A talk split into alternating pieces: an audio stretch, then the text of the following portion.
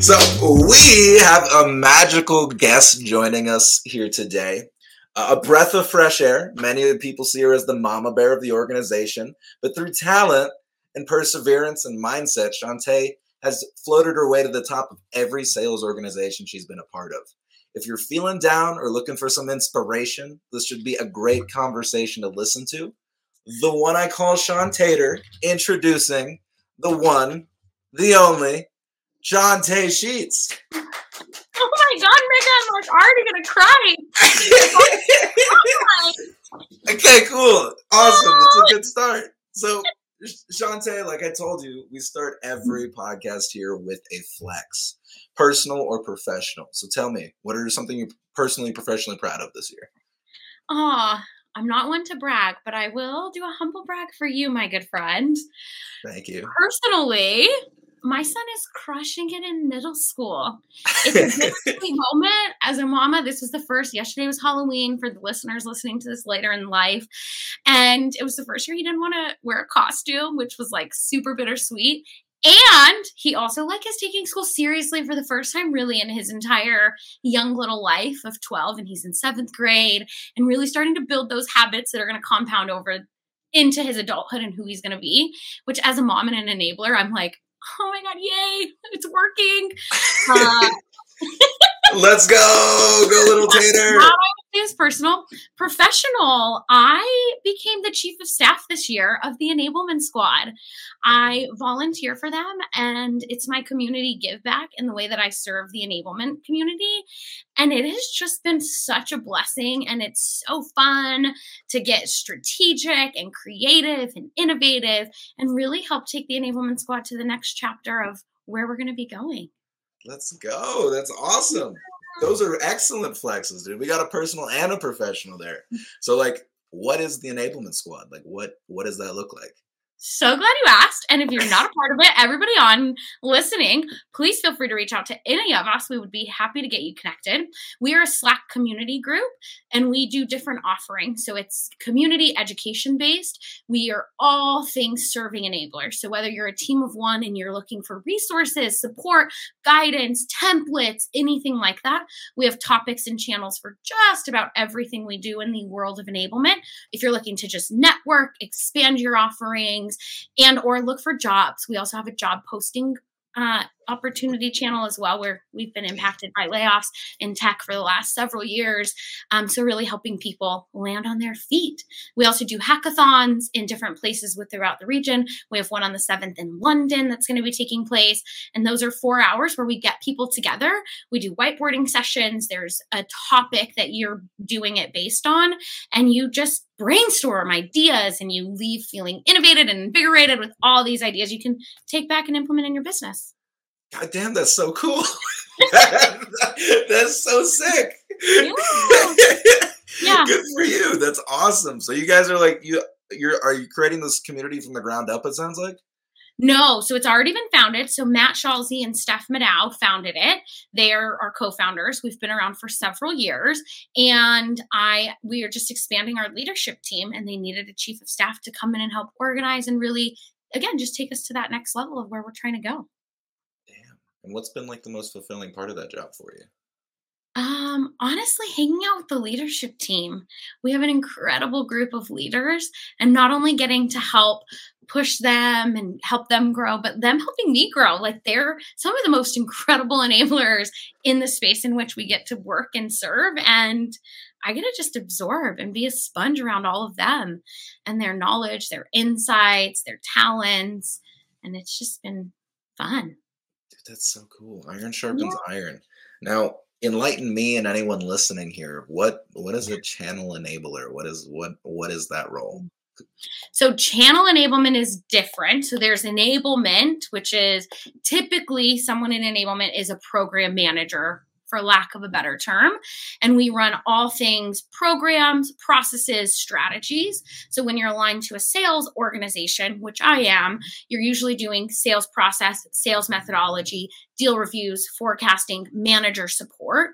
All of those fun activities mm-hmm. to support our teams and really equipping the field with what they need when they need it. Okay, interesting. And then so tell us like what is your what's your day to day like your day to day as because you're a chief of staff here, and we're gonna get more into like your career and how we got into that. But what does your day to day look like for as a sales trainer, as a former channel enabler? What does that look like? Yeah. So I'm chief of staff for the enablement squad. That's volunteer. And then my full time nine to five job, I am our enterprise sales trainer at SalesLoft, which is actually just shifted, uh, but has not officially been updated. I will be running our onboarding program moving forward. Oh, and so I'm reinvigorating that from the ground up.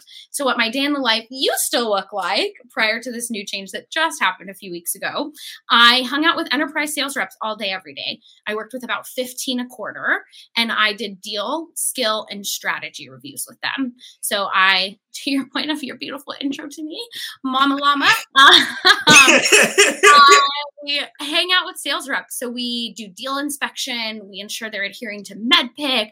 We strategize. We springboard. We research together and really challenge and push them to ensure that they're maximizing their opportunity, the ARR that they're driving, and that they have a tight process and they're being honest with themselves on qualifying in and qualifying out the right opportunities at the right time.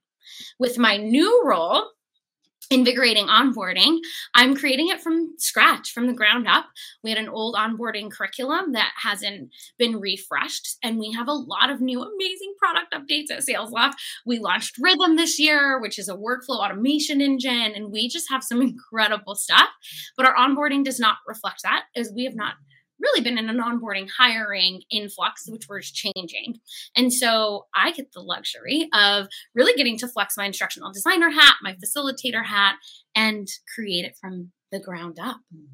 Damn, dude, I would I'd be so excited if you were the person that like walked to an organization. You're like, I am Chantae, I am here. like, Welcome to SalesLoft, and I would be so hype about that organization. Good for SalesLoft, man. They they did the right move there. So now I want to keep going into your career, yeah. but I want to start. I always love to start from the beginning because I think every salesperson's journey is like incredibly unique and just really cool. So where does it make sense to start this at with you? Like what what's the first role that you want to share how you got into this space in the beginning? um, so I always joke that I've been a seller and enabler since I came out of the womb. We won't go that far. when I was six, this is when it all started.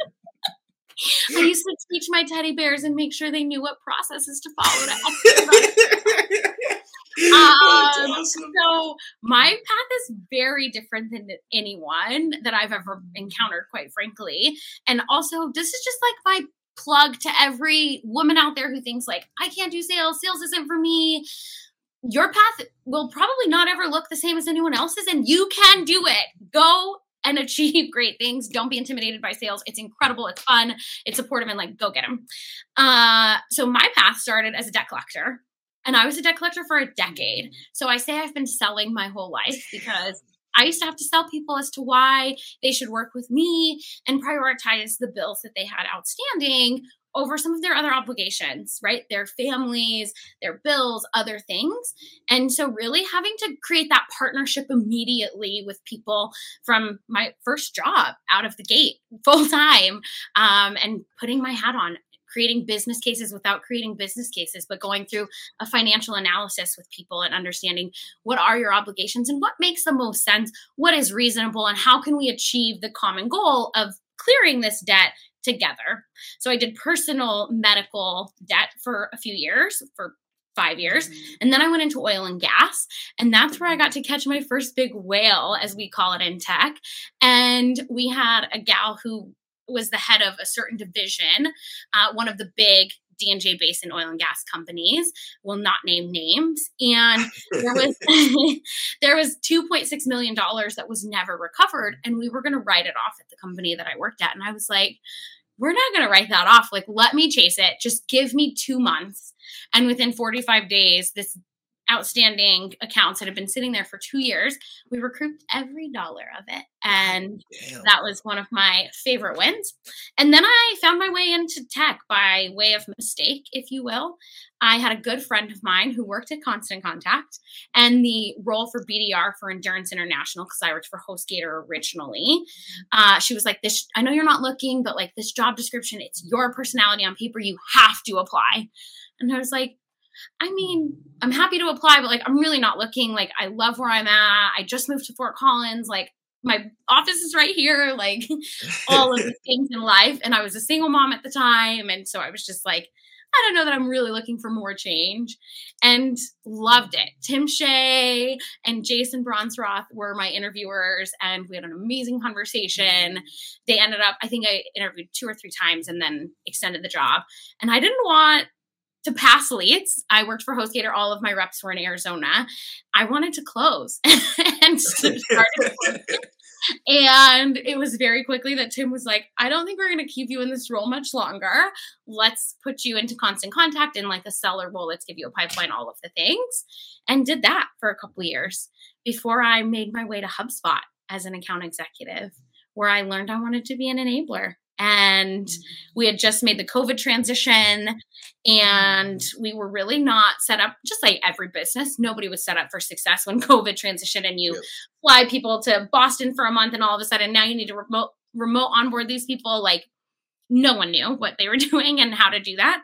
And so I started just naturally jumping in and creating assets and working with cross functional partners to ramp all of our cohorts successfully.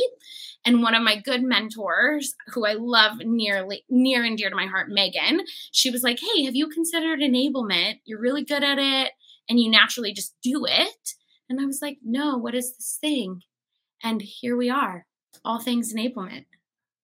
So, were you do so? You were doing those things at HubSpot without them asking. You just jumped in and were like, for this massive multinational corporation, you were like, "Hey, I will make your onboarding. Let's go."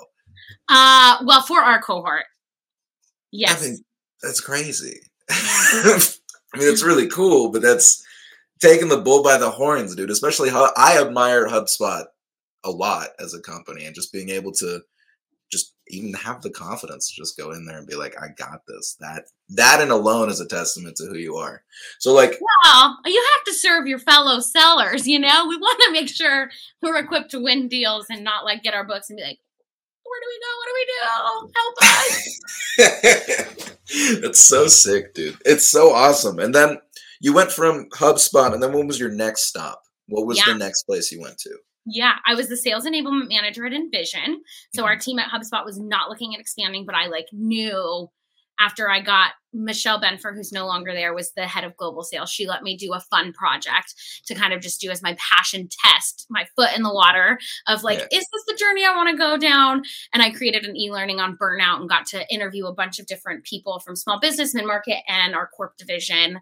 And I was like, this is it this is the place I want to be. So I found InVision and we were a small and mighty team of two, which was such a blessing though, because I had the opportunity to wear all of the enablement hats. I got to be our CRO's right hand woman and I got to do all of our all hands. I got to do customer webinars and customer education. I created and implemented and ran our onboarding program. So I got to coach and onboard our new hires. And we really got to do a lot. I got to plan and execute an RKO. I got to be the MC. Like I got to wear so many hats. It was such a fun, fun adventure. And I had the best boss and mentor, Sue Ellen. Shout out Sue Ellen, uh, who is just incredible and someone I stay very connected to still today. And I got to learn from her. Uh, and thank God she was my mentor because she taught me some best in class skills. And I am forever grateful. Uh, and then we got laid off oh God. yeah, both of us got laid off uh, when Damn, we started doing tech RIFs. Well, actually, we got laid off slightly before the boom, which was also a blessing because people it was not as much of a competitive market. Mm-hmm. Uh, and I found SalesLoft, and my job at SalesLoft as our enterprise sales trainer was my dream, Mika. Like I work didn't feel like work for the like not that work ever really feels like work because I love sales and like all things that I do are so fun. But like I got to coach sales reps all day every day and be in deals without having to be in deals. And there's nothing better than helping a sales rep chase a deal. It's amazing to close big deals on your own, but to have somebody else and equip them and empower them and give them the space to find their path forward and then they go and close that deal is so much more rewarding and fulfilling than any deal I've ever closed on my own. Now, do you like, like, just out of curiosity, do you yeah. like the, what you're doing now as an enterprise trainer? Like, does that fill your cup more than the enablement side of things? Um, I would say yes. It definitely is. It's like an. It's like a, it's still under the enablement umbrella, right? Like I'm on the enablement team, mm-hmm. but I get to do the things I love, which is training, facilitating, and coaching. Like those are the three things that set my heart on fire. Hell, dude, that's such a good turn of phrase. Set my heart on fire. That's awesome.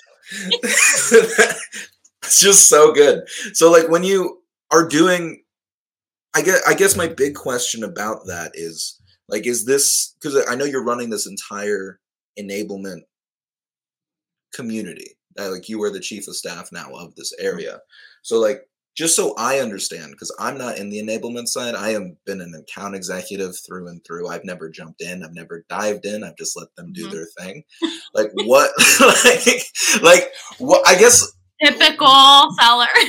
that's I'm not gonna lie to you. Like I don't know how enablement works. Like I have friends right now trying to get into enablement, and I'm watching them. It's brutal. It's a brutal job market for enablement right now.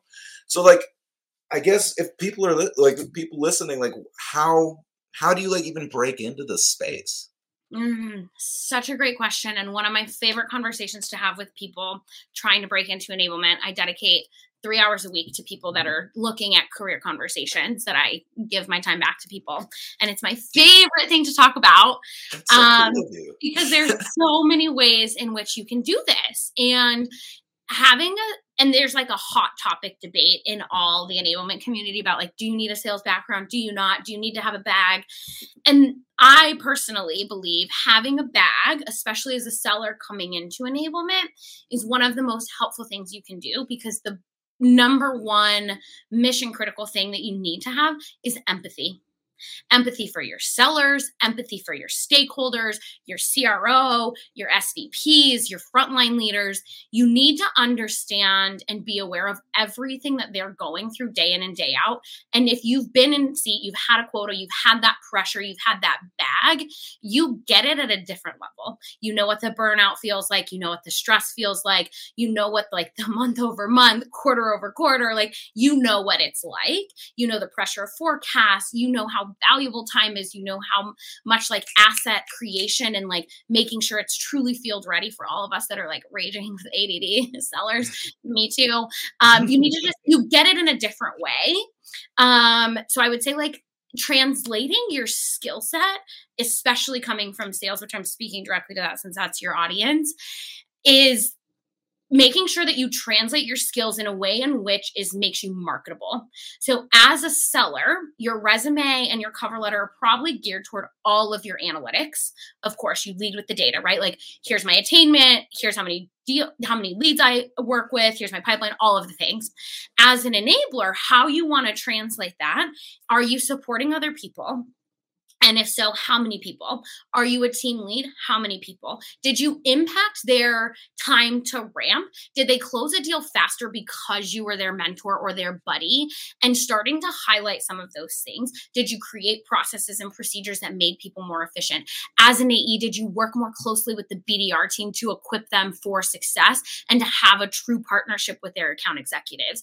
All of those things that you're doing where you're wearing an enablement hat without wearing the enablement hat leading with those and highlighting them but never leave the attainment things off of the resume because that also obviously matters and we want to know you can it. they want to make sure that you can also like sell so you can teach people how to sell. Right.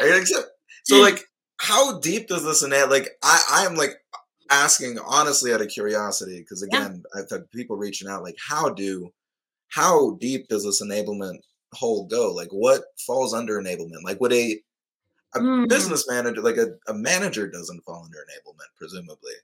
That's so, not. That's too far. Such a good question. Well, we do have managers and VPs and directors, right? Like we have a massive hierarchy. It depends on mm-hmm. the business and the business maturity where they're at. So a lot of enablement and ops is shifting right now, and we're seeing a go-to-market enablement revolution versus like business alignment and strategy that way. So we're seeing more of that full customer and buyer lifecycle journey, covering that through the enablement lens versus just sales.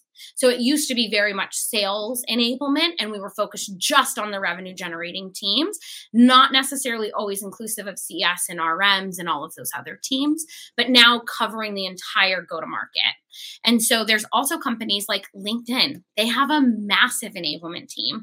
So does Slack slash and Salesforce. Like they have a 200 plus person team, like massive enablement teams. And some of those teams at larger enterprise organizations like that will have teams of coaches, they have onboarding specialists, they have manager enablement, they have program managers. It really just again depends on the business and the maturity. And then you have startups. You have typically a team of one and they're doing it all. They're probably creating a charter. They're creating onboarding from scratch. They're creating sales processes methodologies. They're implementing those things setting up your conversational intelligence and your sales force to ensure that it maps back to following those best practices. Interesting God damn, that's a lot, man. a lot. Mm-hmm. that's a lot because I remember the organizations I've been a part of, the enablement team wasn't as mighty as you're describing. Like what? And is, it and what do you say? It depends on the organization and the maturity. So like and the investment. That's another thing. Uh, it also really depends on your C-suite and do they believe in enablement? Have they had a good experience with enablement like that's something i tell everybody who i meet with from a career perspective is like if you're interviewing you need to get as high as you possibly can and try your damnedest to meet with the cro and have an interview with them and ask them like what are you are you bought into enablement? How do you see enablement? And what's the value you want them to drive for this business to propel us forward to where we're trying to grow? Because if they're not bought into enablement you're typically the first ones caught cut, excuse me, or you're the catch-all. And that is the enablement in which we're really trying to drive away from is being more strategic and not like, hey, we have this need, enablement can do it. Hey, we have this other thing, enablement can do it. Because then you you own tools, you own tech, you own everything that any AE ever touches, and it just becomes impossible to do anything well. You can do it all, but it's not going to be well. So the way you're describing enablement, it sounds like vital lifeblood of an organization. Mm-hmm. So, like, why would a CRO not have that belief? Mm, such a good question, Mega. One I ask myself often. like, I, I, I, like what I I don't even understand what like the other side mm-hmm. of this is. Like just throw it on to your managers and director and say a prayer. Like what I think it's truly like experience, right? Like that's all that life is at the end of the day. It's an evolution, it's experience, it's your perspective. If you've not had a great experience with the people in which you've chosen to lead your enablement team and initiatives and or they're not strategic, they're not data driven, they're not showing you the results and speaking to you in your language, right? Back to what we talked about about coming into this world, understanding your CRO, like they don't care about a Kirkpatrick model, they don't care about adult learning modules and psychology in a flipped classroom. They care about the number. They care about do we have the deals in the pipeline? Are we going public? What's our growth to profitability? Like you need to make sure that you're tailoring things in the world in which they they want and need. And so I would say if you haven't had that experience and you have somebody who's coming to you and not propelling or driving your business forward, not increasing your win rates, not decreasing this sales cycle, like it probably doesn't look like a good investment to you based on your experience. Interesting. So you're saying since they're usually such numbers driven people, if you're not presenting them with actual stats on like the benefits of mm-hmm. an enablement team, mm-hmm. they're probably not going to fly with you. Right. Exactly. Okay. Interesting. How like how do you frame that? Like is that so like how how I don't it's such a big question. How do I make that a smaller question? Like how like I guess the curiosity is because it sounds like enablement is a lot of like there's a lot of hard skills in it, but there's also a ton of soft skills. Yep. So like when you are going through that process, like what is the biggest hurdle for getting that actual data? Like how do you get that information out the way it needs to be? I think you need to have a starting line and you need to know what you're going for. There's so much data, especially in the world of tech. Like we have so much data at our fingertips. Not I think it's like a beautiful fine balance and only measuring three, maybe to five, but even that is a little aggressive. Three key metrics and honing in that, like, these are the metrics that the entire business is focused on. And you start with your company OKRs, right? Like, every global company, they have their global initiatives for the year that they're chasing. Of that, are the three data metrics that I've pinpointed, are they hitting everything that I need to hit? And you really work backwards, right? Like, okay, based on where we're going as a company, here's the three metrics and the leading and lagging indicators that will attribute to all cover all of those things. And now I'm going to create the charter for the year and our annual initiatives to support those things. So usually it's win rate, deal velocity, deal size. Those are some of the like the main ones that I would strive to include. Damn. People got to join your Slack channel, dude. Holy shit. These and that I am getting a lesson on enablement. It sounds like a very, very cool world. And it mm-hmm. sounds like it is just like for me, I like if I was a CRO, I would be sold on it. Like I don't I don't see the reason not to have it because otherwise you have people that don't know what they're doing with the specific like I don't even call it a niche because it's like the it's like it sounds like it's the heartbeat of sales. Would that be a mm-hmm. fair? Totally. Totally. Like for example, the statistics I used in my QBR for H1 for the reps that I worked with, I was measuring win rates, ARR, and then I did surveys similar to an NPS. Um, and I the reps I worked with had a 22% increased average win rate compared to our global average. I influenced 1.85 million in ARR, and I had five out of five on all of my results from not only AEs but frontline managers. And then I pulled some of those key quotes, which we all know sellers, first of all, hate filling out surveys. Second of all, they're not going to give feedback. Every single one of them wrote a paragraph about their experience working with me. So I pulled and highlighted a couple of those to show like not only the strategy, but now as a professional, you have invested in this person and they can take all of the skills we've built together in the last half and take them wherever they go for their entirety of their career. God damn, bro, that was a flex and a half. That was all good for you, dude. That's so sick. You did so well with these people that you got salespeople to like do something besides sell. That's crazy. that, that's a miracle if I've ever heard one. Good job. Damn. Damn. Good for you, dude. I'm so glad you're killing it the way you are. So now you you've had like you started as a debt collector, now you're doing mm-hmm. you're all the way here, like you're killing it as an enterprise sales trainer. So like what what's next? Like what are you looking to like where's the next step? Like what do you want to keep doing? Like you want to keep running around and training people and making everyone the best version of themselves? Or are you going how like what's I'm what what's next? Coaching, training, facilitation is where I will be. Like for the end of my days. Like I have found really like the things, like I said, that set my heart and soul on fire and where I can scale myself. Like I love working with customers, but being able to work with sales reps and nurture and create those relationships and managers and leaders is priceless. Uh, so that is 100% where I will be till the end of time. I also want to be the sales trainer of the decade and on the TEDx stage. Like that's my 10 year goal I'm aiming toward. And when Liam graduates high school, I think we've talked about this back in our CTCT days. Which feels so long ago now. Uh, but I want to live in a third world country and serve women and children. And whilst I'm doing that, I would like to do like a couple sales kickoffs or revenue kickoffs a year and come and speak and train and hang out with my sales peeps. God damn, dude. Those are some cool ass goals. Is there like a sales trainer of the like is that a thing? Is that like an no, award? Someone else someone else like, I was like, it's definitely not a thing, but like I'm gonna find a way to make it a thing. Matt, like if you continue to grow this community, like you can make your own awards, mm-hmm. dude. Anything is possible. but you wouldn't be able to vote for yourself. You'd have to like earn the votes. But it sounds like yeah. you get everyone to vote for you anyway like just by being you. You don't ask for it, you just get it. You know? Mm-hmm. So like I I wouldn't bet against you if I was bet if I was a betting man, dude. That you can do it. Why not? And also I like the other goal a lot. You know I love traveling. So like going and helping people. Sick too. They're just cool, cool goals. I love salespeople with altruistic goals. I think that is much needed in this community. Mm. Significantly. So now um, I guess the next thing, just to find out, like to get to where you're at, you've gone through a lot. So, like for you personally, what are your personal keys to success?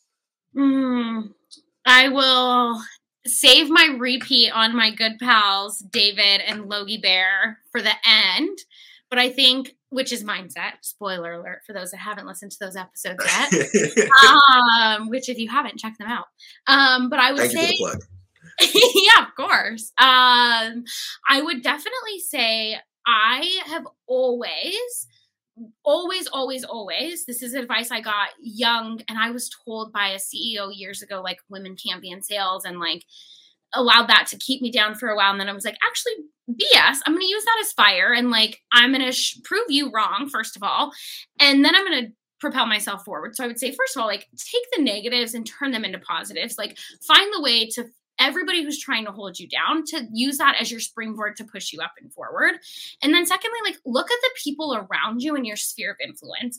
I always surround myself with people who are where I want to be and who can help me get to where I'm trying to go. So like I have a CEO of a her own company and an entrepreneur who's one of my mentors right now because that's goals I'm chasing and trying to achieve. I have authors that are mentors of mine. I have people in TEDx that I follow very closely and am working my way into their DMs to find a mentor there. Like always surrounding yourself with people who will not only up level you, but who have been on the path that you're trying to walk and who have seen success. Even in sales, like I always listen to top performers' calls. I would ask them if I could shadow them, watch how they worked, watch how they prospect, like what's your target account strategy, and find the people that complement your style, but aren't exactly like you. Because you don't want somebody who's exactly like you, you want somebody who can push you in ways that you wouldn't push yourself. Hell yeah. And for mm-hmm. people listening, how do you even go mm-hmm. about finding these mentors or these people to network with? Because that's what people are scared of, dude. Like, people are scared of people with a lot of success. So, how do you just go do that? What is it? what is it? Um you have to give the secret sauce, but like, what's your play? Okay. We're in sales, y'all. If you are too scared to go into someone's DMs for your own personal benefit and gain, but you will go into someone's DMs for your company, look at me, y'all. Ah! I'm just gonna I'm just gonna say that. Yeah, dude. That's so good. that's so good. Oh, that's so good. Oh, it's so good. I, I love like that. Where I can add a little spice, so that's my spice I'll add. No, I mean that's totally fair. Like, what? Why not just reach out to people you want to connect with? Like, what's gonna happen, bro? They're gonna bite your head off. And what? Literally, what's the worst they're gonna say? No. Okay, great. Do you have someone in your network with similar skills and traits that would you would recommend I connect with? Just like prospecting, right? Like cool. A no is just an objection that means there's more under the hood to find. Okay, great. If not you, then who can you point me to? Damn. God, that's such good advice, Chantae. That's just such good advice. So now, and I will also say like mindset, right? Like the piece I was waiting. Um Logan and and David talked a lot about this, but like you know, I used to do energy sessions out of my garage for the sales people constant contact. Like it matters, like staying grounded and rooted and always aligned to your values and ensuring a clear mind. As Bo would say, like keeping your horse blinders on. Like it's easy to compare, it's easy to fall into imposter syndrome. Like, especially as women, like we're already facing adversity. Like there's so many things. Just staying true to you and keeping yourself and your mind like a helmet, whatever you want to call it, like keep your mind protected. Hell yeah. And then lastly, to tie everything together, what's if someone was listening to this, what's like the thing you want them to take away? Just go and get it. Like truly yesterday was Halloween, the Barbie movie came out this year. Like I don't know when people as children stop believing and dreaming and thinking they can achieve things, but like why not? who's putting the limit or the box or the ceiling over you other than you and do some self-evaluation and some reflections and challenge yourself and if your circle and your sphere isn't challenging you i'd encourage you to up level the people around you and have people who will fight for you just as much as you should fight for yourself damn and on that note Chantae, thank you so much for coming on to the podcast. It was enlightening to say the least talking to you. I learned a lot about just the whole world of enablement. And I had a lot of respect for you going into this. I have mm-hmm. somehow more respect for you coming out of this. so I appreciate you taking the time with me here today. And just thank you. Mm, thank you, Micah. Thank you for all you're doing. Thank you for trying to reframe sales. It's so needed. You're such the person to do it. And let's keep on reframing sales and making it not what people might think it is. So thank gonna, you. I'm, I'm, gonna quote that, and that's gonna be my intro now. I appreciate you.